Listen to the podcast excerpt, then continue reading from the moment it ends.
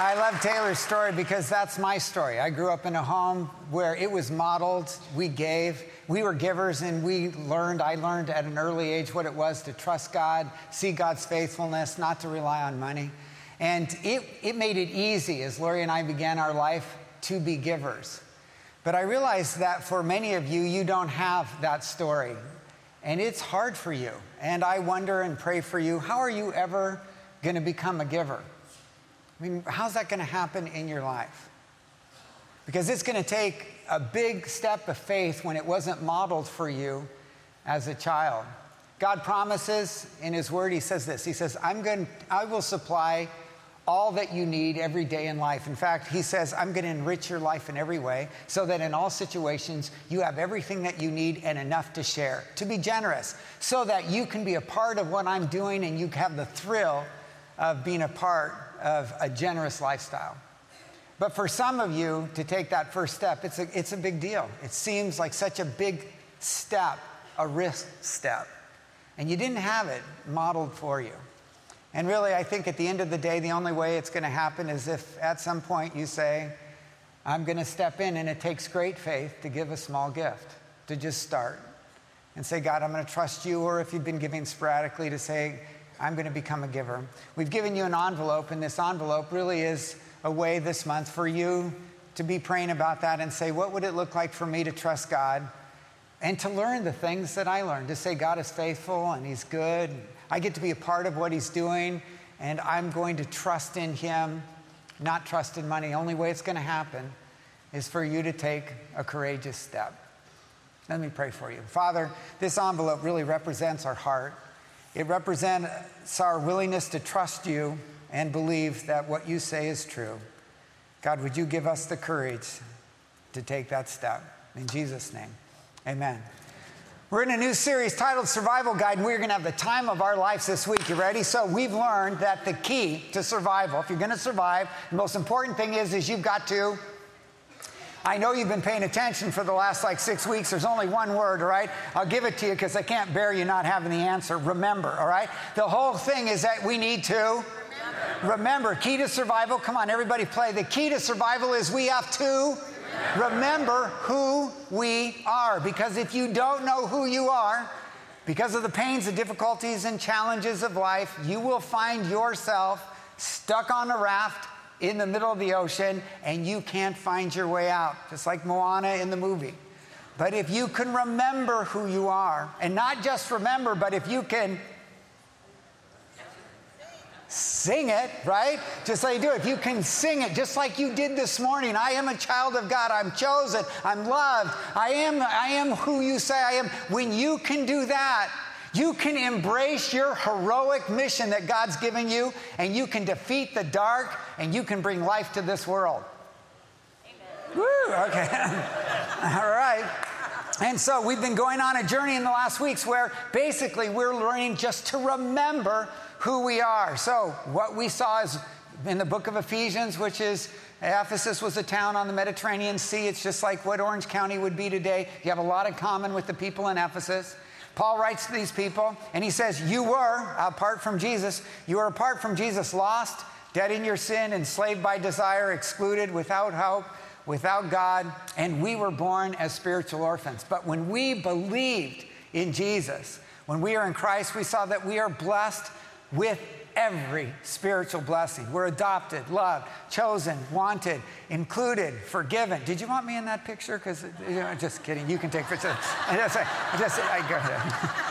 Sorry I just went random. I've done this a few times. Okay, included, forgiven, rescued, alive in Christ. I have to entertain myself.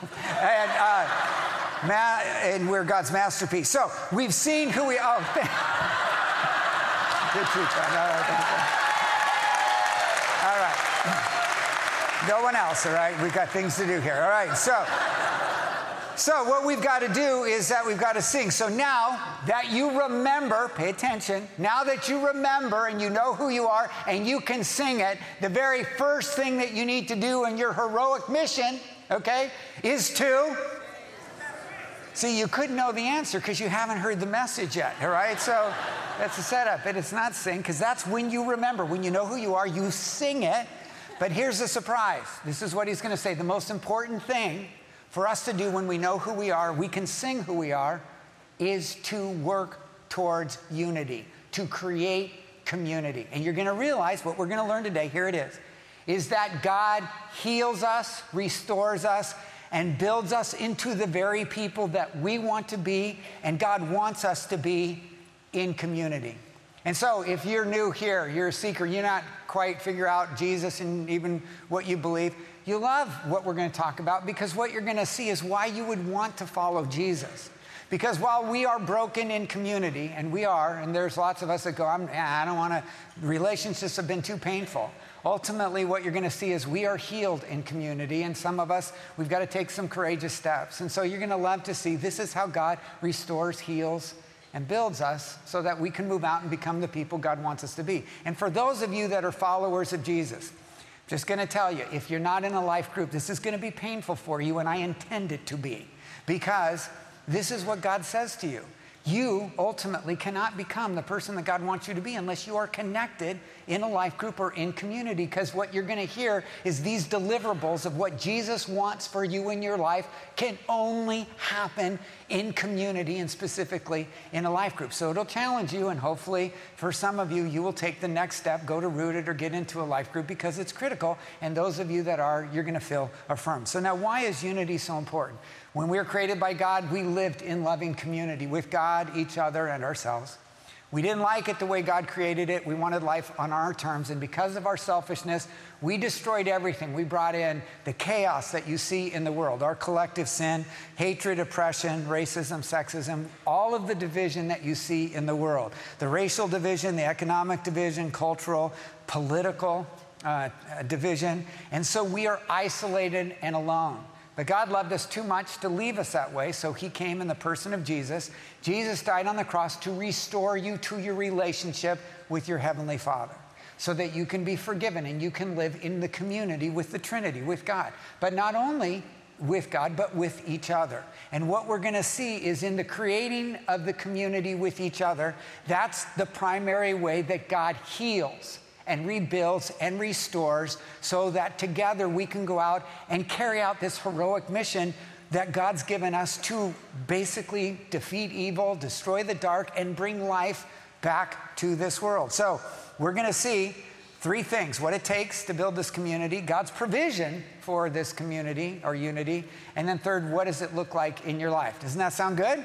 And you have an outline there, so if you ever get lost, it just helps you remember. And then during the week, you can go back and read it and then capture the lesson. So, first of all, what does it? So, what he's going to say is this in Ephesians 4 3. Here's the big idea make every effort to keep yourselves united in the Spirit, binding yourself together with peace. So, that's, he's saying, look at this is the most important thing. After you understand who you are, you're able to sing it, now make every effort to maintain this unity that God's given us. So here's what he says in Ephesians 4. Therefore, I, a prisoner for serving the Lord, Paul, even though he's in prison, sees himself as loved, adopted. Uh, he is a child of God. He doesn't let circumstances define him. He says, I beg you. So he's taught us, he's encouraged us, and now Paul is going to beg, literally beg. And I, as your pastor, am going to join Paul and I'm going to beg you too on these things to lead a life worthy. Now, the danger when you read that is you think, yeah, that's what I need to do. I need a life worthy. I'm going to I'm to earn God's love. Jesus died on the cross and I got to be worthy of it. I got to deserve this. I got to earn this. And without thinking, what you think about in your mind is that you're going to be like, you know, in the movie Private Ryan. Remember, he, uh, uh, Tom Hanks played a character where he had to go find Private Ryan, and you know he lost most of his his people, and then at the end he's even dying, and he grabs a hold of Private Ryan, who's played by Matt Damon, and he holds him and he says, "Earn this," you know, kind of be worthy of this. And then it fast forwards, if you've seen the movie 50 years later, and he's at that grave and he's going, Was I a good man? to his wife, and he's in tears going, Was I a good man? Was I a good man? Because he's asking, Did I earn it? Did I earn it? Did I earn God's love? Are you going to earn it? Are you going to be worthy of Jesus' death? Are you going to earn this? But that is not what he's saying in this passage. What he's saying in the passage is Make your daily life match your position in Christ. You are a loved child of God. You are chosen. You are forgiven. Live like that. Live as if God loves you and you are God's loved child. Live like that. That's what it means. So it should match. And then he goes on, he says, Live a life worthy of your calling, okay? And you've all been called by God. What is your calling? If you don't know the answer, always go with Jesus. What is your calling? It is to be like Jesus. It is to follow Jesus. It is to look like Jesus. So live a life worthy of, look like Jesus. And he goes on and he says, so be humble, because Jesus was, be gentle, be patient with each other, making allowances for each other's faults because of your love. So if you're going to follow Jesus, you are going to be a loving person. Now here's the best. Because one of the gifts that God gives us, not only does he forgive you, adopt you into his child as your child as his child. He gives you the holy spirit. And what does the holy spirit do in your life? He produces the fruit. He produces true spirituality. And the fruit that the holy spirit produces and most people you go what is true spirituality? People go oh it's insight bible knowledge. It's be able to quote verses. It's be able to explain the deeper things of faith. Is that what is true spirituality? No the spirituality that the Spirit produces is love, joy, peace, patience, kindness, goodness, faithfulness, gentleness, and self control. Now, here's a quiz. So, how is spirituality measured? Vertically? Is it about your relationship with God or is it horizontally? It's not vertical, vertical, it's horizontal. When you truly are filled with the Spirit, you are loving, you are kind, you are humble, you are gentle. Some of you are unnecessarily difficult to get along with. now, follow this because what is the Holy Spirit doing in your life? He is producing humility, gentleness, patience, making allowance for other, and the Holy Spirit. And when you're unnecessarily difficult, you are just fighting against the work of the Holy Spirit. He's doing this in your life. When you embrace it, you know what humility is. Humility is what Jesus modeled. He, you know, had he was in heaven, equal with God. He gave up his position. He stepped down to serve us. He put us ahead of himself. You know what it's like when someone puts you ahead of them? They serve you, they honor you, they treat you as valuable. That creates community. You know what it's like when somebody steps on you to step over you? That does not create community. And so we are, that's the work of the Holy Spirit. He's creating us so that we automatically are moving towards each other. Humble, gentle, gentleness is a power that it, it, it's strength that empowers others. That's what it means to be gentle. So, and that's what Jesus did. He empowered others. One time, I have four sons, and when one of my sons was in high school, he had to give a speech. And so I was helping him. And so I, you know, I gave him, I go, hey, you might want to do this. I think this would work. No, that would never work. So I said, okay, well, how about, so I, you know, I give him like two or three ideas and I'm just helping. And then he said this line to me and it was, you know, getting more and more frustrating. I go, why don't try this? He goes, he goes, that won't work, Dad. You don't know anything about writing a speech.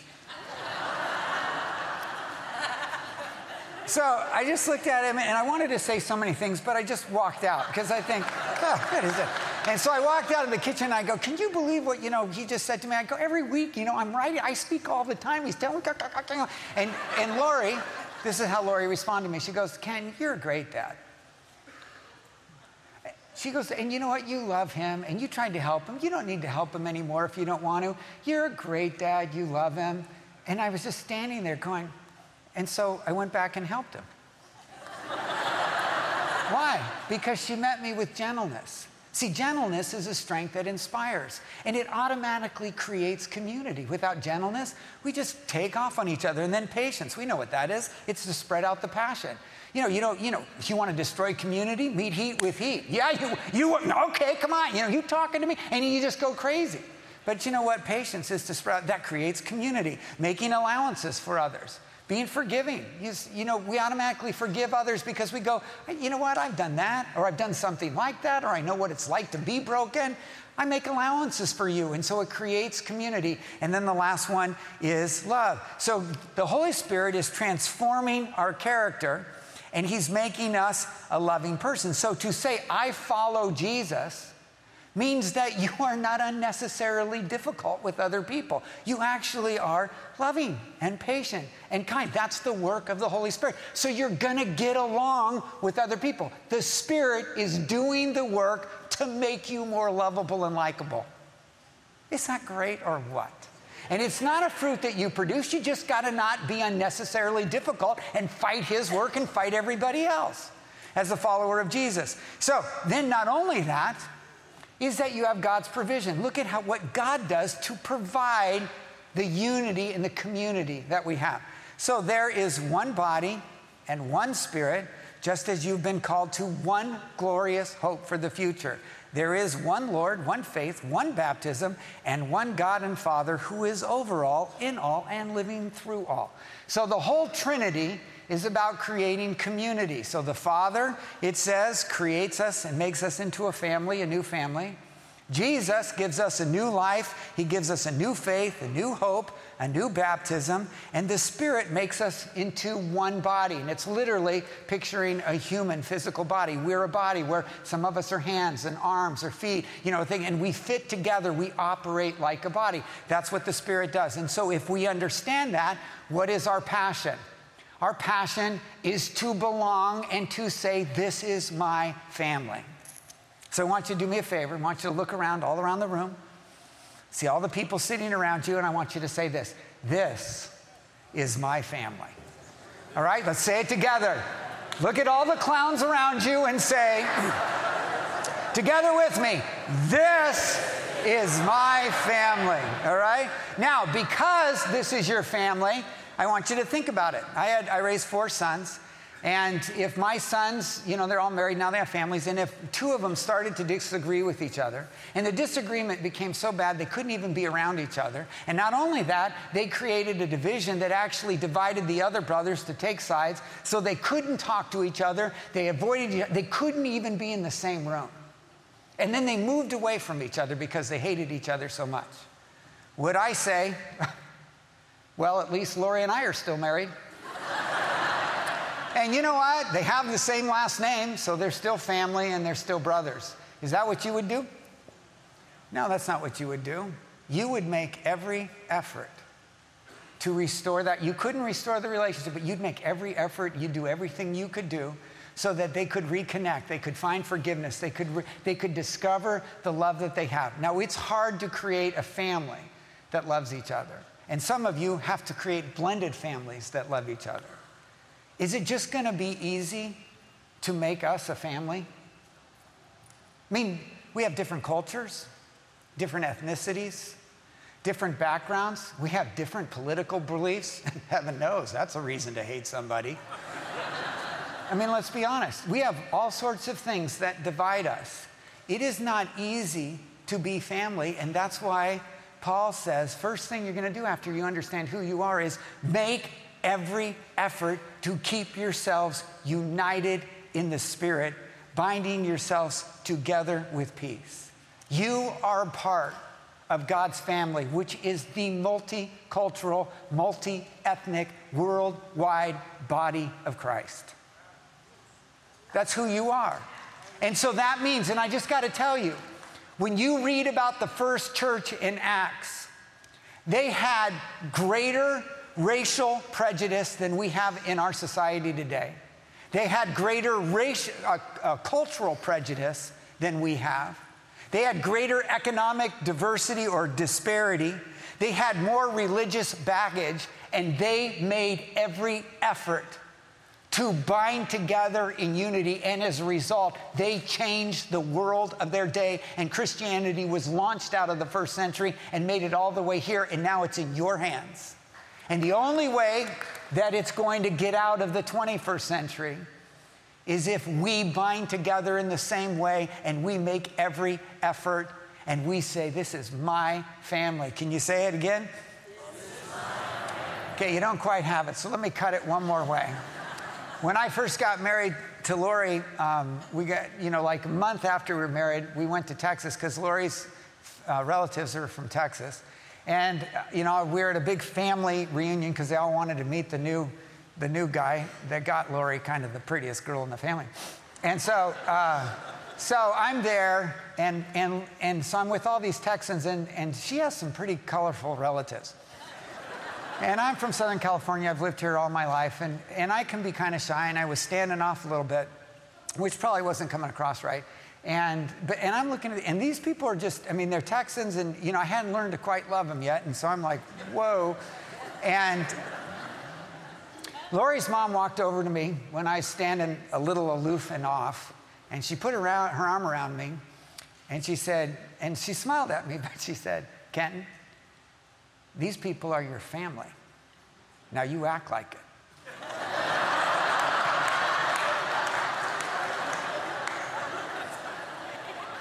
And you know what I'd like to do with every one of you today? if I could, just put my arm around you and say, now look around here and look at every one of these people with all the differences and how they're so hard to get along and they, you know, all the, they're your family. Now you act like it. You act like it. You make every effort to keep the unity that God has created. So, now what does that look like? What does it look like for you to do that? And what he does is he goes into a conversation about spiritual gifts, which, you know, just before we do it, here's the point God's giving you gifts to build up this body so that we can look like Jesus and we can operate with our heroic mission and bring life and love to the world. That's what he's going to say. So he says, however, he has given each one of us, so to each one of you, He has given a special gift through the generosity of Christ. So the first thing is you need to act as, as who you are, which you are a gifted person, meaning God's generosity has been poured into your life. You've been given every spiritual blessing. You've been loved by God, and now you have a special spiritual gift that we're going to talk about that helps you serve the body. You should act like it. And when people have been given generously over and over and every day, what's the one defining quality of somebody who has been given extravagantly to? They are, they're generous, they're thankful, they're thankful. They are just overwhelmed. God, thank you. They're thankful. And then they are generous. They're able to give. So, first of all, then he gives spiritual gifts. He says each, and so you have on your outline what the definition of a spiritual gift, and we talk about this in Rooted, and if you haven't been Rooted, you need to go through it. It does it, but here's what a spiritual gift is it is a divine ability to meet the needs of the people so ultimately that it creates community that's so that we are, this community builds up each other so that we look like jesus that's what a spiritual gift is so we'll take the three ideas first a spiritual gift is a divine ability given by the holy spirit so God has given to you a unique supernatural ability to make a difference in other people's lives. It's unique, one of a kind, and He's implanted it in you. Okay, secondly, uh, it is to meet the needs of people. And if you look at the Bible, there's four places that it actually lists spiritual gifts. It's not meant to be an ex- exhaustive list, but there's one in 1 Corinthians 12, one in Romans 12, one in Ephesians 4 here, and then one in 1 Peter 4. And the idea is it just gives you what they look like. The best way to think about spiritual gifts is they come in three clusters. One cluster of gifts is the ability to communicate truth pastor, teacher, evangelist. It's the ability to communicate God's truth. The second cluster is to bear people's burdens. And you can see how that would be so healing. So, to encourage, to exhort, uh, the gift of mercy. And then to give direction. So, leadership, administration, or godly counsel. So, somebody is in a difficult place to bring godly counsel. And as you look at the three clusters of gifts, here's what you see all the needs that you have to be healed, to be rebuilt, to be restored, to be encouraged, that Jesus wants to give to you, to distribute to you, He gives to His body. So, when you need to be loved or encouraged, He's got that gift somewhere in His family, and that comes through a relationship. When you are discouraged, your heart is broken, and you need some kind of exhortation or love to be built, God gives that gift. When you, you just can't figure the truth out, you need wisdom or insight, God gives that gift. If you need, you know, if there's a sense of leadership, whatever it is that you need, God has already put it within his family. So a lot of times people go out, oh, and they look vertically going, God, I need, I need, I need. And, and the way God's going to distribute that, Jesus is going to distribute it, it is through his family. And the purpose of gifts is to create a community of believers that build each other up that look like Jesus. And so um, the, the important thing is this when you look at Jesus, think of it this way. When you look at Jesus, Jesus had all the gifts of the Spirit. So when Jesus was with his 12 disciples, he had all the gifts of the Spirit. There's mercy, encouragement, truth, you know, teach everything. But so if you want to be discipled the way Jesus discipled, you must be in a life group, a small group because the only way you can be discipled is if you are in, in a community that loves you and knows you. And you get in a group about 12 13 14 people you have all the gifts of the spirit there. You have the body of christ. And what you're going to need jesus is going to distribute through those people. So if you're not in a small group remember how i said to rebecca what's going to happen to you when you need love and encouragement it's not coming your way because this is God's, this is the distribution system that Jesus gives us, okay? So, what's the purpose of gifts? Now, these are the gifts that Christ gave to the church, and he lists out some of the gifts. So, their responsibility is to equip. That's a great word. Do you know what equip means? It means to heal, to mend, uh, to make straight. It's like literally setting a bone. So, when there's brokenness, when there's healing in your life, that's the purpose of gifts. It is to bring mending to your life, to God's people, so that they can do His work. The work of Jesus is to serve and to build up the church, the body of Christ. Next week, we're going to follow along in this passage, and it's going to even state it on Father's Day. It's so cool because it says, and when we do that, we work in love and we all become like Jesus, mature and complete. And so, this is how you become mature and complete. So, this is how it works. So, God gives different gifts. And it's so cool because as he does it, he puts a, uh, here's a very theological term, a spiritual smack or a blessing when you just show up. So right now, so I'm, I have a spiritual gift of teaching, and as I teach, it's not about my talent or my ability. God uses the gift that He gave me teaching. He puts His blessing on it, and He uses it in your life, and He forms His character in you. And when you show up, and you give your gift, God puts a spiritual smack, supercharges it, He blesses it, and you make a supernatural difference in people's lives. And it's not about how good you are, because all of us in Orange County think it's always about talent, but it's not about talent, it's about God's Spirit and Him working because He energizes the gift that He gave you. Is that so cool or what? All right? So that's what He does. Now, Okay, here's four implications that are just so fun, all right? And they're on your outline. First implication is everyone is needed and necessary. If you are not in a life group, you are not connected in community, somebody is paying a terrible price. Why? Because that somebody is going to need your unique gift and you aren't there to give it. And so if you're not there to give it, it's just not going to happen and you pay a terrible price. And so there's this beautiful picture in the New Testament that we are a body. And so it's like we're, some are arms, some are hands, or different parts. If you aren't in, you know, if you're not in a small group, you're like an amputated body part. What is an amputated body part? Gross and ugly. So if you are not in a life group, you are. See, I wouldn't say that to you, but. That's right. And so that's why you've got to be in a life group. And then the second implication is you've got to expect tension and chaos in the church. Now, there are two reasons that there's tension and chaos. Uh, one is just because we're sinners, but the other one is because people don't understand giftedness. And th- maybe this will help you understand it. I love this. People come up to me all the time, and it's so. Re- so they say, You know what's wrong with this church? And I actually love it when people say that. And I say, The most godly answer I can say, No, what? and they say, You know what's wrong with this church? What's wrong is people don't care about the lost in, you know, in, in our church. You know, they don't share their story, they don't share the story of God's wonderful kindness and love. That's what's wrong with our church. People aren't sharing their faith.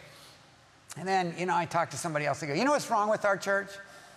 I say, No, what's wrong with our church? We don't care about the poor. We don't care about the poor. We don't want the problems of the poor. We don't want them in our church because they bring their problems with them. And we don't want to care. We just don't want to extend God's mercy to the poor. Talk to another person. You know what's wrong with our church? No, what's wrong with our church? We need leadership. You know, everything's so disorganized. You know, there's all these people. If we just got leadership in there, we could get some leverage, and leverage is everything we needed. And you know what I love it when they say that? They're all right. And the reason they're right is because they're identifying their own spiritual gift. And what they're really identifying is where they need to get involved. Because there is no spiritual gift of complaining or consulting.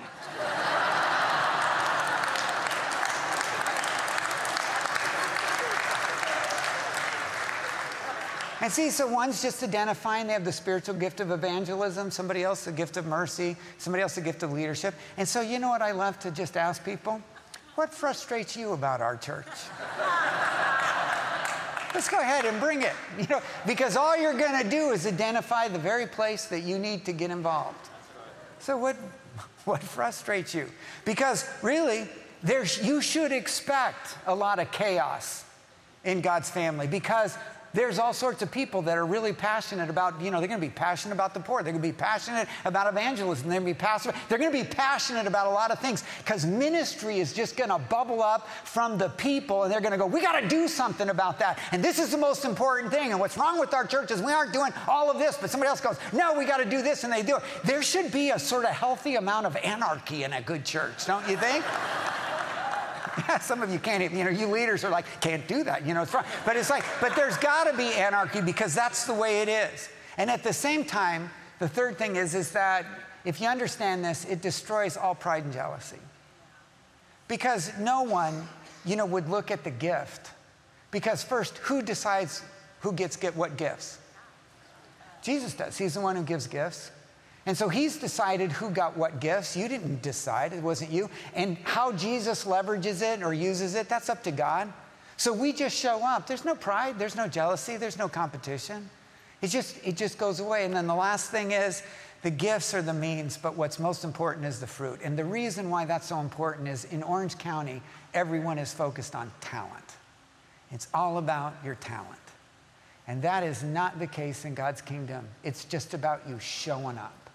Because when you show up, God promises that He will bless the gift that He has given to you, and He will use it in ways that you cannot even imagine to transform people's lives if you'll just show up. You just got to get in a life group, a small group. You've got to be in a place where God's gift can be used because what you see is that's how He heals. That's how he restores. That's how he builds us up so that we become and we look like Jesus.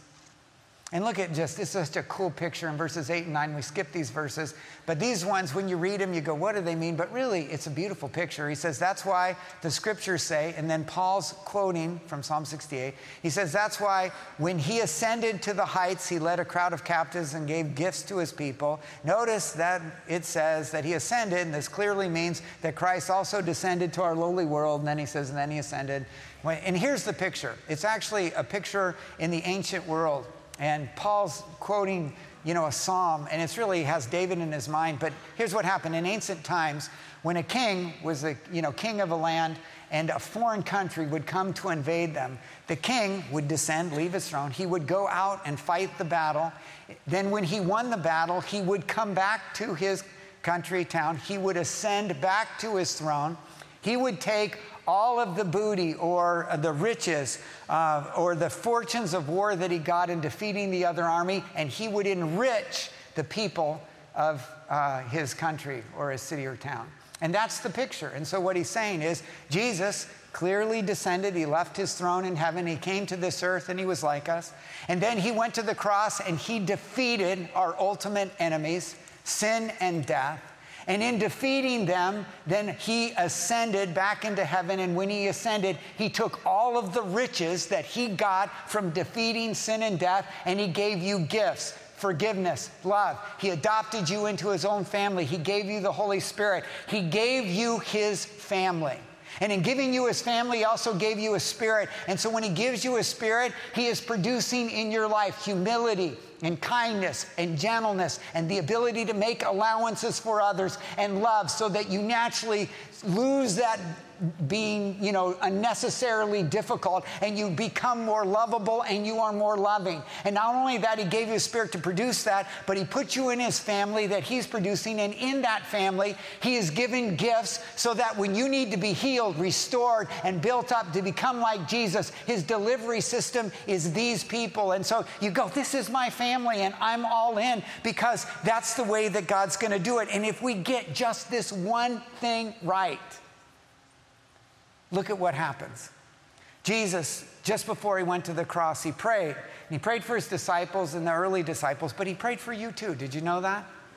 And this is what he prayed in the garden, looking forward 2,000 years out for you. May they experience such perfect unity that the world will know. So, when we have the kind of unity that we're supposed to have, when we live like what he's talking about here, they will know that you sent me.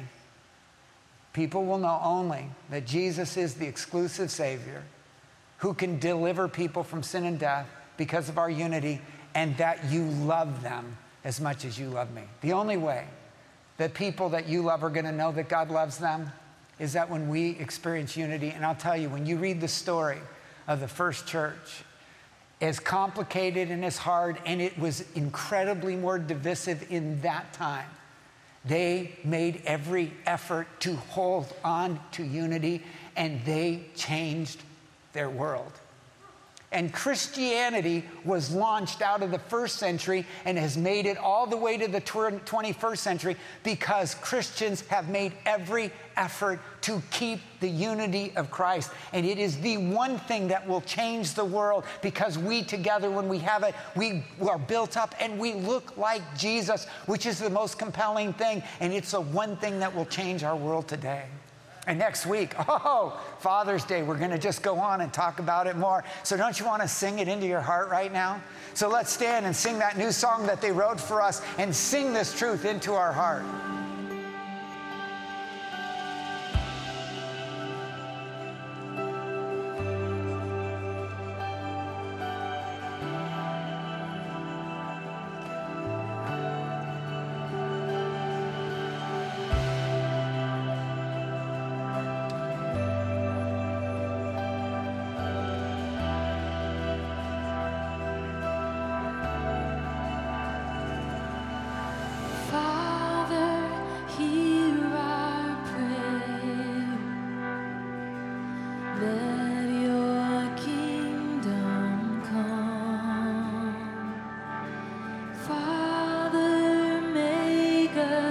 one.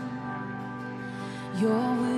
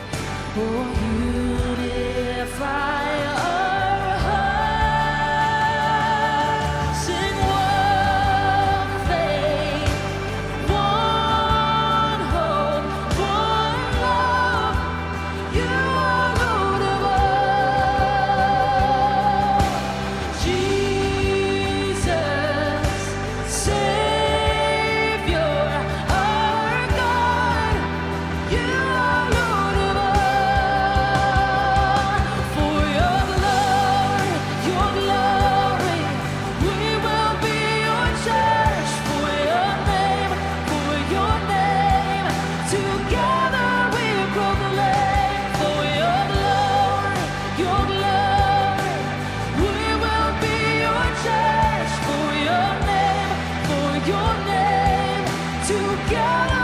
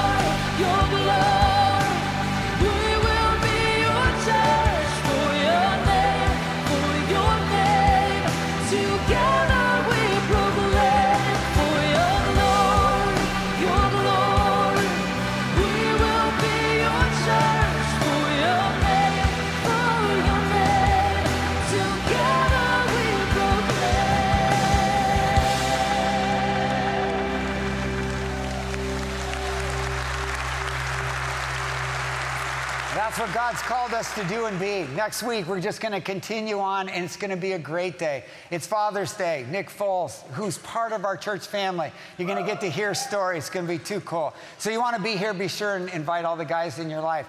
Uh, and you can just give them this and say, hey, come with me. And then, if you have any needs for prayer, Colin and a group of his friends are over here. They'd love to pray with you. Or if your need is to be prayed for healing, elders meet outside these doors to the right. Hold out your hands and receive God's blessing. Father, look at your children. They love you. Would you bless them and keep them? Would you cause your face to shine upon them and be gracious to them? Would you lift up the light of your countenance when they are desperate and they cry out to you? Would you rescue and deliver and answer their prayers? And God, in this very confusing world, would you give them peace? We ask in the name of the Father, the Son, and the Holy Spirit. Go in God's grace. You have a great day.